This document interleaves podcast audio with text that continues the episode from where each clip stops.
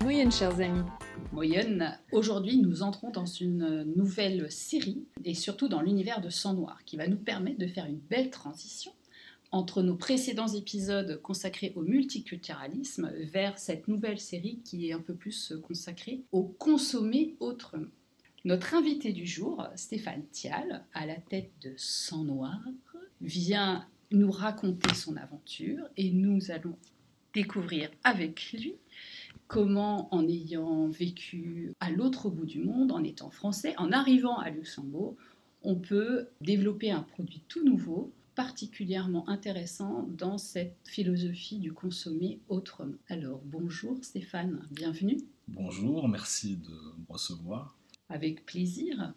Qu'est-ce qui, euh, toi, français, donc comme je le disais, as-tu trouvé à Luxembourg pour venir poser tes valises? Ben, Ce que j'ai trouvé, c'est surtout un cadre euh, de vie déjà très, très apaisant par rapport à ce qui se fait euh, en Europe, on va dire, qui avec le mélange un petit peu de, de la campagne, avec la campagne et la ville, la ville très présente, des grosses sociétés, des, des beaux acteurs dans l'économie, et le cadre de vie qu'on va dire qu'on va aller chercher plutôt à la campagne, en province.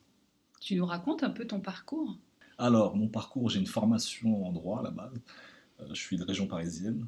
Parcours scolaire plutôt normal, euh, élève. Euh, Brillant. Élève. brillant non. Mince. brillant non, mais, mais, mais doué, on va dire. On va dire Ah. qu'il n'y a, pas de- qu'il y a pas de difficulté particulière.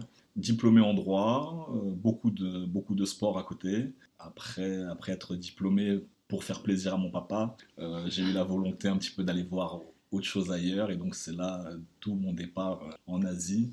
Passage par Bangkok, Hong Kong, pour terminer euh, en Corée du Sud, où j'ai étudié la langue, j'étais à la faculté, j'ai un diplôme en langue.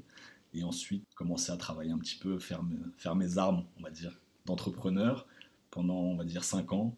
Et après, retour, euh, retour en Europe et arrivé au Luxembourg, fraîchement. Fraîchement, mais en tout cas avec un, déjà un sacré bagage et aussi un bagage linguistique. C'est intéressant. Pourquoi la Corée? Une, une envie particulière d'y aller ou... Ben, la Corée du Sud, tout simplement parce que euh, euh, il y a eu un concours de circonstances, c'est-à-dire entre euh, moi qui venais, comme je vous ai dit, beaucoup de sport, euh, la boxe thaïlandaise m'a beaucoup amené à Bangkok, mais c'est surtout euh, mon épouse que j'ai rencontrée à Paris, qui est sud-coréenne, euh, qui parle très bien français, parce que souvent on croit que, souvent on croit que j'ai- j'ai appris pour, lui, pour communiquer avec elle, pas du tout. Elle, est- elle, est- elle a étudié, elle a étudié en France. Et donc je me suis retrouvé à Bangkok, concours de circonstances, j'ai commencé à travailler un petit peu avec des Sud-Coréens que j'ai rencontrés là-bas par hasard. D'ailleurs j'ai commencé à travailler avec eux parce qu'ils ont appris que j'avais une, partenaire sud-coréenne. Et euh, Ah, Amour après, Ben Atou, ouais. exactement. Et après donc cette volonté euh, d'un moment de, de pousser un petit peu le truc et de me dire que qu'apprendre la langue ça pourrait m'aider. Et ça, ça a été le cas. Ça, c'est vraiment intéressant par, Ouais, c'est- en, en écho à ce qu'on a dit dans les épisodes précédents. C'est vraiment chouette. Euh, tes produits donc euh, connaissent un, un succès, euh, un certain succès, on peut le dire, un, succès commercial, et tu sembles toucher des consommateurs d'une manière assez novatrice. Est-ce que tu peux nous en dire un petit peu plus? Qu'est-ce qui fait ta différence? Et raconte-nous un petit peu ton histoire. Ben, je, je vais dire que ma différence, en, en gros, je ne vais pas commencer à dire qu'on a réinventé la roue. On est surtout revenu sur des choses assez basiques. Et on va dire que l'axe vraiment de la marque, ça a été de se pencher sur un côté vraiment euh, mélange des cultures. Mélange des cultures. Donc on- nous, à la différence des produits européens qui ont tendance à, multiplier les produits cosmétiques avec la volonté de toucher un point particulier ou un problème particulier, nous, enfin moi plutôt, je me suis rendu compte en étant en Asie qu'ils avaient que les, les jeunes femmes là-bas avaient un rituel beauté quotidien et que c'était ce rituel beauté qui s'adaptait en fait à la condition de la peau et parce que la peau évolue, euh, évolue au quotidien, que, ce soit le matin, l'après-midi, euh, une journée plus polluée que l'autre, la peau vraiment euh, évolue et c'est le, traitement de la peau va être en fonction de cet état, donc l'écoute de soi on va dire. Et donc c'est ce que font les, Sud-Coréens et donc les Asiatiques de manière générale. Donc c'est ce que j'ai voulu apporter. Donc on a une gamme qui vise pas un problème particulier, mais qui va consister en une superposition des couches, donc à venir traiter la peau en fonction de son état au quotidien avec notre gamme qui, qui donc s'adapte et qui n'est pas qui est pas qui vise pas un produit enfin un problème particulier. Ah, c'est intéressant comme point de vue. Et euh, pourquoi? Parce qu'on n'a peut-être pas dit exactement ce que c'était sans noir. Euh, pourquoi le, lien avec le vêtement? Tu, tu, nous fais le... Le lien avec le vêtement, en fait, c'est vraiment l'idée que j'ai recherchée dès le départ, c'est d'adapter un total look. C'est-à-dire d'adapter l'idée que sans noir, c'est pas seulement du cosmétique ou c'est pas seulement du textile, c'est une idée générale, une recherche d'un style particulier et la recherche d'une qualité particulière. Parce que que ce soit pour le textile ou que ce soit pour les cosmétiques, on ou que pour les parfums, on a une recherche à chaque fois de, la qualité du produit, la recherche de la production, et c'est pour ça qu'on produit un peu partout dans le monde. Je vais prendre un exemple, hein, les, parfums sont fabriqués euh, en France, mais pas que, c'est-à-dire que les produits cosmétiques sont fabriqués en Corée du Sud, mais les parfums aussi qui sont dans les produits cosmétiques sont faits en France. Par souci de confidentialité, je ne dirais pas où, mais vraiment les produits qui sont choisis, il y a vraiment cette volonté de tracer le produit et de rechercher ce qui se fait de mieux à chaque fois. Et c'est comme le textile, le, tissu vient de Milan, la production, la manufacture est faite, euh, est faite au Portugal, donc dans, les usines. Donc pareil, je ne pourrais pas trop dire le, concurrent. Oh. bon, c'est Balenciaga, mais je. Ah, ça y est, on savait bien qu'en faisant des grands sourires, on y arriverait à obtenir les. c'est exactement ça. Et la personnalisation se fait euh, dans nos ateliers ici à Windhof, au Luxembourg avec à chaque fois euh, les dessins qui viennent de designers différents. C'est vraiment euh, un parcours euh, atypique des produits, ce mélange des cultures et des genres pour finalement créer un ensemble, c'est vraiment intéressant. Tu prônes l'éco, enfin l'écologie un peu avec une certaine éthique, on en a parlé préalablement. Tu vises, semble-t-il, une clientèle relativement haut de gamme. Est-ce que l'un est le prix à payer pour l'autre? On va dire que dans la, conception moi, des, produits et de la marque, j'ai procédé un petit peu à l'inverse. C'est-à-dire que je n'ai pas fonctionné comme une marque, on va dire, lambda. J'ai plutôt fonctionné comme une, une volonté plutôt d'une marque passion. C'est-à-dire que je ne suis pas parti d'un cahier des charges et d'un prix de vente pour ensuite définir le produit. C'est que j'ai fait le produit comme moi je l'aimais et c'est après qu'il nous a, c'est de fil en aiguille, on est arrivé à des produits très onéreux. voilà. En, gros, tu es en train de me dire, j'ai des goûts de luxe. Non, non, non, c'est pas, c'est pas que j'ai des goûts de luxe. C'est-à-dire que je me mets dans une position où est-ce que ce produit, je le mettrais? Est-ce que ce produit, je l'utiliserais? Est-ce que ce produit me, me plairait? C'est vraiment ce, côté-là de se dire, de rechercher. Bah, c'est, naturellement quand, quand, vous allez au supermarché, quand vous achetez une banane, vous n'allez pas acheter la banane pourrie vous achetez la, celle qui vous semble la plus appétissante. A priori. voilà, voilà pourquoi. Et, et le, cette notion de clean, elle est arrivée par la suite parce qu'en fait, euh, le choix des produits, le choix des ingrédients, par exemple, je donne un exemple pour l'huile pour le visage. Il y a des pétales de rose, c'est une huile à base de thé vert. Le thé vert est, fait, donc est cultivé à Jeju, dans une île euh, patrimoine de l'UNESCO. Et il faut savoir que c'est parce que j'ai choisi ce thé vert parce que c'était celui qui était le plus riche euh, au niveau des ingrédients, au niveau de, du antioxydants. Exactement. Mhm. Et donc les pétales de rose, je suis parti les chercher en Nouvelle-Zélande parce que la qualité de pétales de rose que je recherchais donc euh, m'a fait aller jusqu'en Nouvelle-Zélande et fait certifier euh, cette culture de, de rose. Donc c'est pas vraiment la recherche du premium, c'est la recherche d'un beau produit et d'un bon produit surtout. Mais selon toi, il n'y a pas peut-être un risque d'exclure une frange de la, de la population qui justement est quand même attirée par le bio, l'éco, enfin l'écolo, mais qui n'a pas forcément ce, budget pour s'offrir ce genre de produit? Après, c'est sûr que du, du, bio, on peut le trouver à, toutes les gammes de prix, c'est évident. Mais je pense que si, encore pour, pour, le, pour le textile, c'est encore autre chose, mais pour, pour les cosmétiques, moi je trouve que niveau prix, on est premium et par rapport à la concurrence et par rapport à la qualité du produit, ce qu'on fournit, on est très, très, très, très, très, très bon marché, vraiment. Je dis pas ça parce que je dis pas ça parce que c'est vraiment mais même le directeur des galeries Lafayette à chaque fois me dit euh, tu devrais être deux fois plus cher par rapport à la concurrence et c'est vrai qu'on a fait l'effort de donner quelque chose de premium à un prix abordable. Donc je pense que si on fait un petit effort, c'est possible d'avoir la gamme et surtout de, de... et puis qui est testé. exactement, exactement. Merci pour les petits porte-monnaies, ou en tout cas ceux qui peuvent se l'offrir, c'est intéressant. Son noir est certifié clean, donc tu, en as parlé il y a un instant. Alors, on en a discuté avant, mais est-ce que c'est un argument marketing ou est-ce que ça accompagne, mais c'est semble être le cas, d'une vraie conscience verte ou en tout cas un minimum d'impact sur notre pauvre planète qui souffre terriblement? Ben, Je ne vous cache pas que à l'origine, le clean, c'était une volonté personnelle. C'est-à-dire que quand je vois l'impact des, sociétés sur, sur l'environnement, il y avait cette volonté vraiment de ne pas venir trop aggraver la situation. Et donc le clean, c'était une volonté personnelle. Mais il s'avère que par la suite, du point de vue des cosmétiques, il a fallu apposer le label clean, le label vegan, le label organique ont dû être apposés, tout comme le label 1% for the Planet, donc comme on le disait tout à l'heure, on fait partie du collectif et on reverse 1% de, de, nos, de, notre chiffre d'affaires à des, associations qui protègent l'environnement.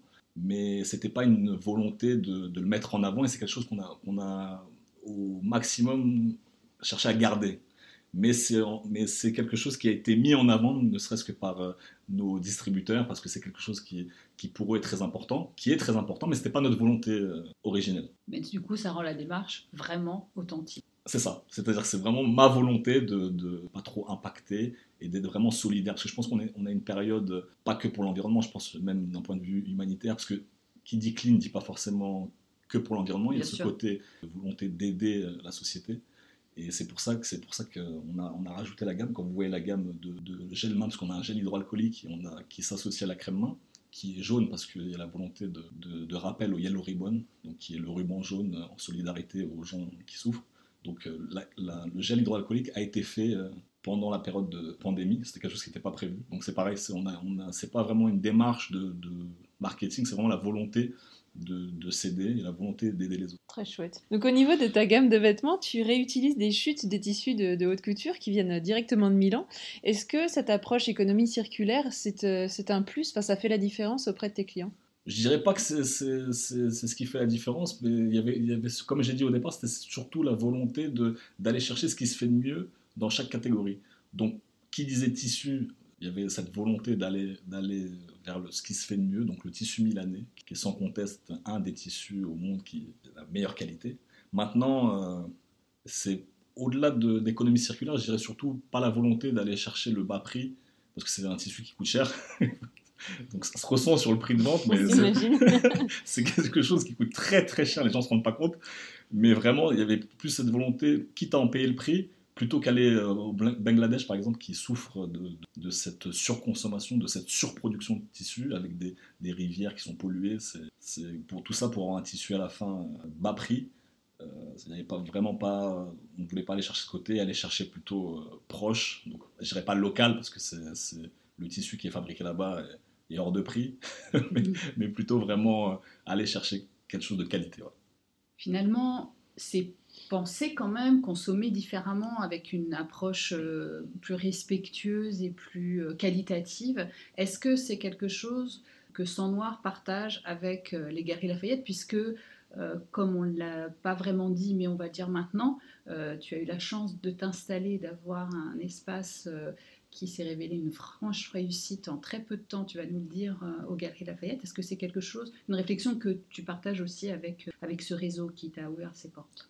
Ben, dans, le cadre de notre collaboration avec les Raphaël, je dirais même pas que c'est quelque chose qu'on partage, c'est quelque chose qu'ils avaient avant moi. D'accord. voilà, c'est-à-dire que c'est quelque chose que, que j'ai découvert par la suite en échangeant avec, euh, avec les Galeries Lafayette. Il faut savoir qu'ils ont un label qui s'appelle Go for Good. Donc ce label, c'est basé sur des critères de sélection qui sont très très très très très poussés, avec la volonté vraiment de, de sélectionner des marques qui ont un minimum d'impact sur l'environnement, ou qui ont un apport favorable au niveau sur le plan social. Et vraiment, c'est quelque chose qui, qui, a collé en fait par la suite, parce que j'ai découvert ce label en arrivant à Galerie Lafayette, et je me suis rendu compte qu'on on répondait aux critères. Donc c'est très très bien, et on, on, on, a été très content de partager ça. Mais ils ont été encore plus loin que nous, parce qu'ils sont sur le au-delà du label Go for Good avec les critères liés au vegan, au bio, l'organique, tout ça, tout ce qu'on tout ce qu'on connaît maintenant. Ils ont ils sont en train de développer, ils ont déjà lancé ce qu'on appelle euh, les magasins qui sont, euh, si je dis pas de bêtises, ça s'appelle Restart, Restore, pardon, Restore. Et c'est euh, du seconde main. Ils sont en train de développer vraiment l'idée du luxe en seconde main pour éviter en fait cette surconsommation. Et le gâchis. Et le gâchis, exactement, qui est lié avec. Du coup, on revient sur la question que je te posais, mais comme elle était incluse dans la précédente, concernant euh, ta rencontre avec eux et le, la réussite phénoménale, en quelques mois, en quelques semaines. Alors, pour, euh, pour revenir sur la, rencontre avec les Galeries Fêtes, nous, on a lancé, bon, on a fait, comme j'avais dit précédemment, on a fait trois ans de recherche et développement au Luxembourg, à Windhof. Donc, on a, on a travaillé sur le développement de la marque, le concept, les formules, les certifications, parce que pour revenir sur l'idée du prix, c'est que le prix, euh, il n'y a pas que la qualité des produits, il y a des certifications qui coûtent très très cher, et les gens ne, se rendent pas compte à quel point c'est onéreux. Malheureusement, c'est un business des laboratoires, mais c'est quelque chose qu'on est, obligé, on, est obligé de passer par là. Et donc, on a lancé la marque en septembre 2021, et pour l'instant sur un e-commerce une vente en ligne parce qu'avec l'épidémie, nous on avait la volonté de lancer un, magasin en Luxembourgville pour représenter la marque parce qu'on reste une marque luxembourgeoise et on voulait cette, volonté de s'implanter, montrer qu'on était, qu'on était dans la capitale. Maintenant, euh, on n'a pas pu le faire à cause du, Covid. Donc, euh, première étape, c'était euh, un magasin en ligne, mais après, c'est la, a suivi la rencontre avec Laurent Dufresne, qui est le directeur des Galeries Lafayette à Luxembourg, qui est une très belle rencontre qui a permis, en fait, c'est le premier en fait, qui nous a mis en lumière et qui a eu la volonté vraiment de, présenter la marque au public. Donc on, est rentré au Galerie Lafayette le 1er décembre 2021 euh, en phase de test avec un mois, euh, comme, comme toutes, les marques, pop-up, pop-up, avec cette idée de ça marche, on continue, ça marche pas, on continue pas. pour, être simple.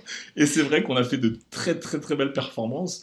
Et on, a fait certaines journées en top 5, en sachant qu'à la beauté, il y a 150 marques au rez-de-chaussée. Waouh, ça fait rêver. Ça fait rêver. Euh, je le dis pas de manière. Ah des, marques des marques très connues. Bon, je le dis euh, avec, euh, avec humilité, hein, parce que, comme disent pas, c'est vraiment les scores qui sont ressortis. Hein. On s'y attendait vraiment pas. On était très contents, et surtout de cet accueil des luxembourgeois qui ont, qui ont accueilli, on va dire, leur marque, parce qu'on on reste, on reste luxembourgeois. Excellent.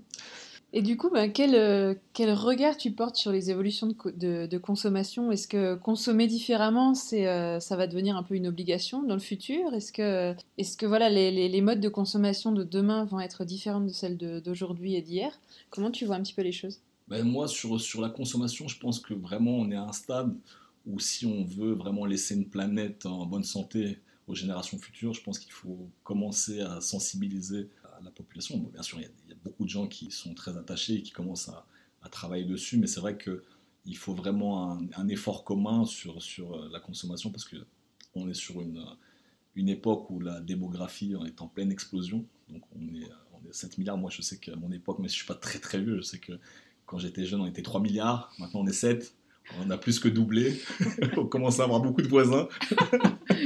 de plus en plus proches les uns des autres. Exactement. Donc, donc j'ai envie de dire, le phénomène de masse fait que je pense qu'il faut un petit peu faire, faire attention. Donc, après, la, consommation de demain, je pense que moi, je la, vois sur trois points. Euh, je dirais bien acheter, faire attention à la, aux achats, d'où ils viennent, le côté organique, mais pas que, parce que, comme on en parlait tout à l'heure, il, il y a ce côté un peu label qui n'est pas forcément révélateur ou transparent avec euh, certains, certains produits. Il y a mieux consommer, c'est-à-dire moins gaspiller et peut-être euh, ne pas, comme sur le, les galeries qui, qui, sont sur la seconde main, je pense que c'est quelque chose qu'il faut pousser. Et après, mieux jeter. Donc euh, vraiment cette question du recyclage qui est, qui est fondamentale. Bien. Est-ce que tu as envie de délivrer un, un autre message et puis, dans un second temps, comme tu le sais, on a, nous, à cœur de proposer à nos auditeurs, à chaque fois qu'on a un invité, quelque chose à faire, quelque chose pour s'engager dans cette euh, différence ou façon de faire autrement, euh, puisque nous picotons et nous donnons envie de changer. Alors, voilà, si tu as envie d'ajouter quelque chose et si tu as quelque chose à nous proposer, nous sommes très, très friands de ça. Alors, ajouter quelque chose, à part vous remercier de prendre le temps de mettre un peu de lumière sur notre notre marque, notre petite marque à l'heure actuelle. J'ai vraiment pas, pas grand chose à rajouter. Petit mais costaud, non. Exactement. Petit mais costaud, futur grand, j'espère. Et quelque chose à proposer, ben, proposer, moi, le, propose déjà par ma, par ma gamme avec le, le, rituel, le rituel de beauté sans noir, qui est un rituel repris de l'Asie, mais je ne vais pas le reprendre parce que tout, tout auditeur pourra, aura le, qui, sera curieux de savoir pour aller sur le site, voir un petit peu comment ça fonctionne. Mais je peux donner le petit conseil, on va dire le petit truc de ce rituel, c'est-à-dire de ce rituel tiré de, l'Asie, c'est l'utilisation de l'huile. Parce qu'il s'avère que l'huile, je me suis rendu compte que quand on a, lancé nos, produits au Luxembourg, il y, avait, il y a ce côté des gens qui méconnaissent l'utilisation de l'huile. Donc en fait, notre huile à base de thé vert, mais bon, ça peut être euh, Nous, on a une huile thé vert et rose, mais ça peut être n'importe quelle autre huile, mais une huile sèche. C'est-à-dire que l'huile sèche va être, peut être utilisée de deux manières au quotidien, dans son rituel beauté. C'est-à-dire rituel beauté, rituel pour soi, son moment à soi.